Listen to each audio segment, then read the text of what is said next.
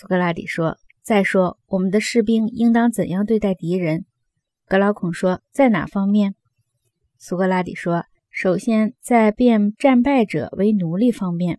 希腊人征服别的希腊城邦，把同一族人降为奴隶，你以为这样做是合乎正义的吗？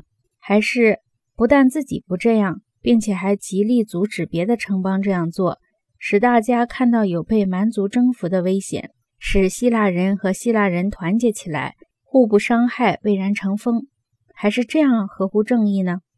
格劳孔说：“希腊人大家团结一致的好。”苏格拉底说：“那么他们自己不要希腊人做自己的奴隶，同时劝告别的希腊人也不要希腊人做自己的奴隶。”格劳孔说：“当然。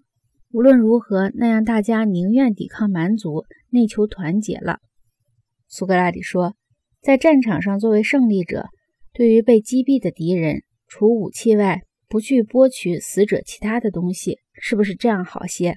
搜剥敌师的财物，仿佛在做什么不可少的事情一样，这不让一些贪生怕死的胆小鬼找到了借口，他们可以不去追击活着的敌人了吗？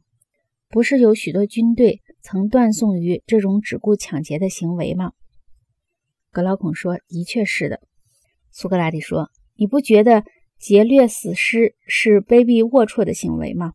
把死者的尸体看作敌人，而让真正的敌人丢下武器远走高飞，这不是女流之辈胸襟狭隘的表现吗？这种行为与狗儿向扔中他们的石头狂叫，却不过去咬石头的人有什么两样呢？”格劳孔说：“丝毫没有两样。”苏格拉底说：“因此，我们一定要禁止抢劫死尸，一定要给死者埋葬。”格劳孔说：“真的，我们一定要这样做。”苏格拉底说：“再说，我们也不要把缴获的武器送到庙里，作为捐献的祭品。为了关心维护与其他希腊人的友好关系，尤其不要把希腊人的武器送去。